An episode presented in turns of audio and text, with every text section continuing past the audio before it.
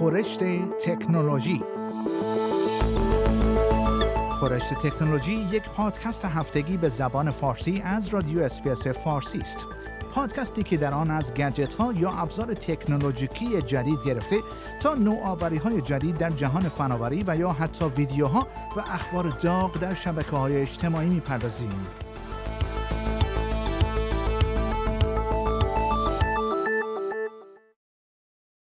در گامی مهم به سوی جراحی کاملا خودکار یک ربات هوشمند توانسته است یک عمل جراحی لاپاروسکوپی را بر روی بافت نرم خوک بدون کمک انسانی انجام دهد. این ربات که استار نام دارد و به دست محققان دانشگاه جانز هاپکینز آمریکا ساخته شده است توانست در اتاق جراحی دو سر انتهای روده خوک را به یکدیگر وصل کند. به گزارش یورونیوز اکسل کریگر استاد مهندسی مکانیک در دانشگاه جانز هاپکینز در این باره می‌گوید یافته های ما بیانگر این است که می توانیم یکی از پیچیده ترین و ظریف ترین کارهای جراحی را به طور خودکار انجام دهیم. ربات این جراحی را بر روی چهار حیوان انجام داد و نتایج به طرز قابل توجهی بهتر از عملهایی هستند که به همان روش توسط انسانها انجام می شدند. اتصال دو انتهای روده یکی از چالش برانگیزترین مراحل در جراحی دستگاه گوارش است که تا کنون به دست یک جراح ماهر نیاز داشته تا با دقت و ثبات بالا بخیه بزند. در این عمل حتی کوچکترین لرزش دست و یا زدن یک بخیه نابجا می تواند منجر به باقی ماندن سوراخ روی روده و بروز نشتی شود که عوارض فاجعه باری را برای بیمار خواهد داشت. در طراحی این ربات بیمارستان ملی کودکان واشنگتن و بخش مهندسی دانشگاه جانز هاپکینز همکاری داشتند. پیشتر در سال 2016 نمونه ای از این ربات ساخته شده بود که روده خوک را به طور دقیق ترمیم می کرد. با این حال آن ربات برای دسترسی به روده و راهنمایی بیشتر به کمک انسان نیاز داشت.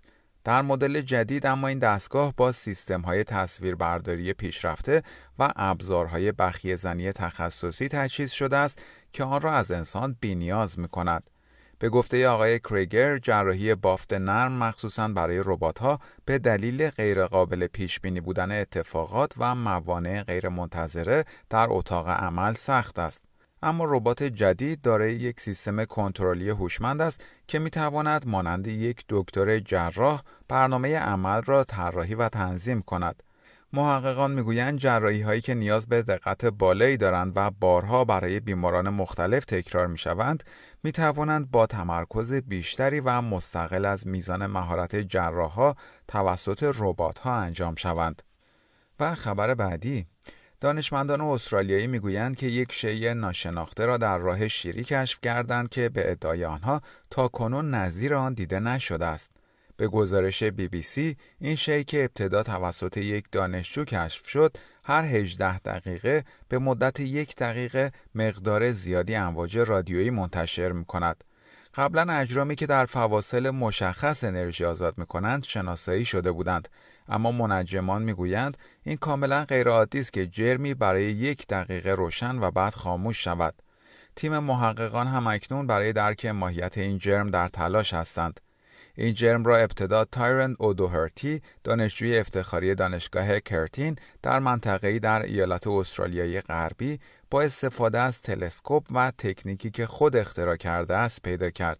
او عضو تیمی تحت هدایت دکتر ناتاشا هرلی واکر ستاره شناس از مرکز بین المللی و تحقیقات رادیو نجومی است که پروژه مشترک بین دانشگاه کرتین و دانشگاه استرالیایی غربی است.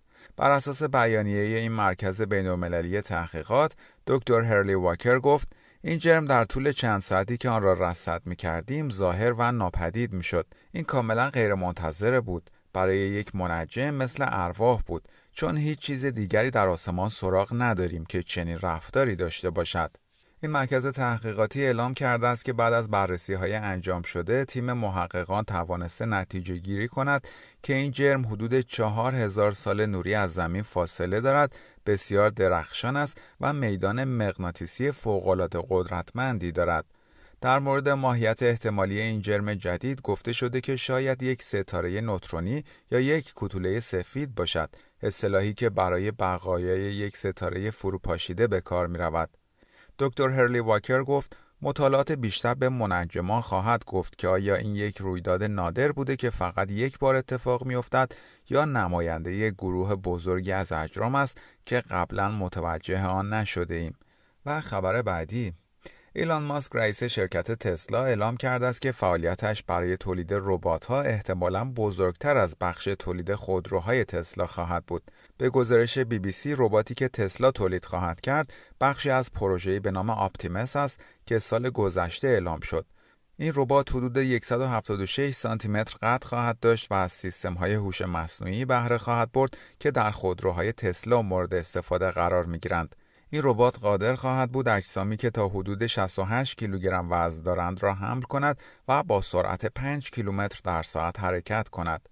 آقای ماسک اعلام کرد اولین جایی که از این ربات ها استفاده خواهد کرد کارخانه خودروسازی تسلا خواهد بود و این ربات ها به جابجایی قطعات خودروها یا کارهایی مانند آن کمک خواهند کرد.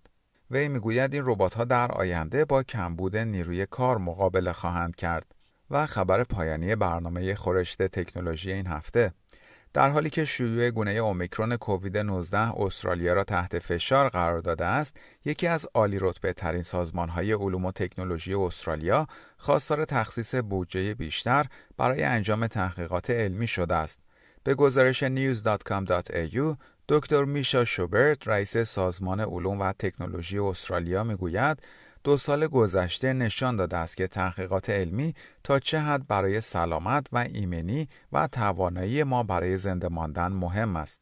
وی خواستار این شده است که در بودجه بعدی استرالیا که در ماه مارس ارائه خواهد شد، تحقیقات علمی در مرکز توجه باشد و بودجه‌ای که با آن اختصاص پیدا می کند به طور قابل توجهی افزایش پیدا کند. در پایان برنامه خورشت تکنولوژی این هفته از شما دعوت می‌کنم برای تماشای برخی ویدیوهای جالب در مورد تکنولوژی به صفحه اینترنتی برنامه فارسی رادیو اسپیس با آدرس sbs.com.au مراجعه کنید. شما همچنین می توانید پادکست های خورشت تکنولوژی را دانلود کنید و در هر زمانی که خواستید آنها را بشنوید.